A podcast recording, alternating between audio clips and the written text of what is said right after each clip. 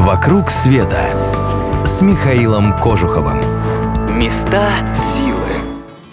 Вы слушаете радио Монте-Карло. С вами Михаил Кожухов. Здравствуйте. Я хочу рассказать вам сегодня о Чинечитте.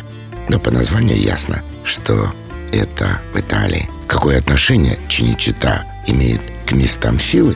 В 1937 году итальянский диктатор Бенито Муссолини создал в Риме киностудию под названием Чинечитта, то есть дословно «Киноград». Цель, которую ставил перед собой основатель фашизма, была, конечно, далека от искусства. Лозунгом новой киностудии стало «Кино – самое мощное оружие».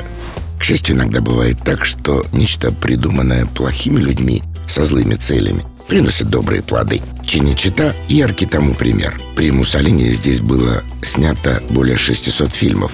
Но сейчас мало кто, кроме настоящих киноманов, может назвать хотя бы 2-3.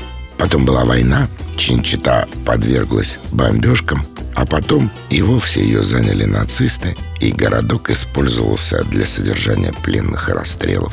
В первые послевоенные годы огромные территории стали приютом для оставшихся без крова, которые жгли архивные документы, чтобы согреться. Казалось, киностудия умерла, так и не породив ничего стоящего. Но только так казалось.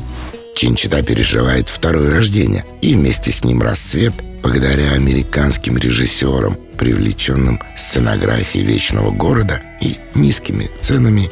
Между 1950 и 1965 американцы сняли здесь более 200 фильмов. Здесь родился жанр масштабного кино про времена Древнего Рима и Греции. Здесь получил новое дыхание жанр вестерна. Здесь работала целая плеяда гениев итальянского кино, начиная с великого Феллини. В 1980-х Чинечитта оказалась на грани банкротства, была приватизирована, а в начале 2000-х пережила разрушительный пожар. И хотя ее золотые годы, может, уже позади, она остается важной киноплощадкой и сейчас. Здесь Мартин Скорсезе снимал «Банды Нью-Йорка», а Мел Гибсон «Страсти Христовы».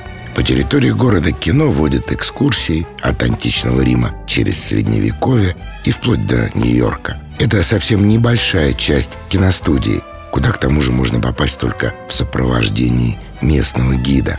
Но попасть сюда стоит хотя бы для того, чтобы убедиться. Выражение «фабрика грез» относительно Чинечитты — это не просто слова. Это действительно место, где производят мечты. «Вокруг света» с Михаилом Кожуховым.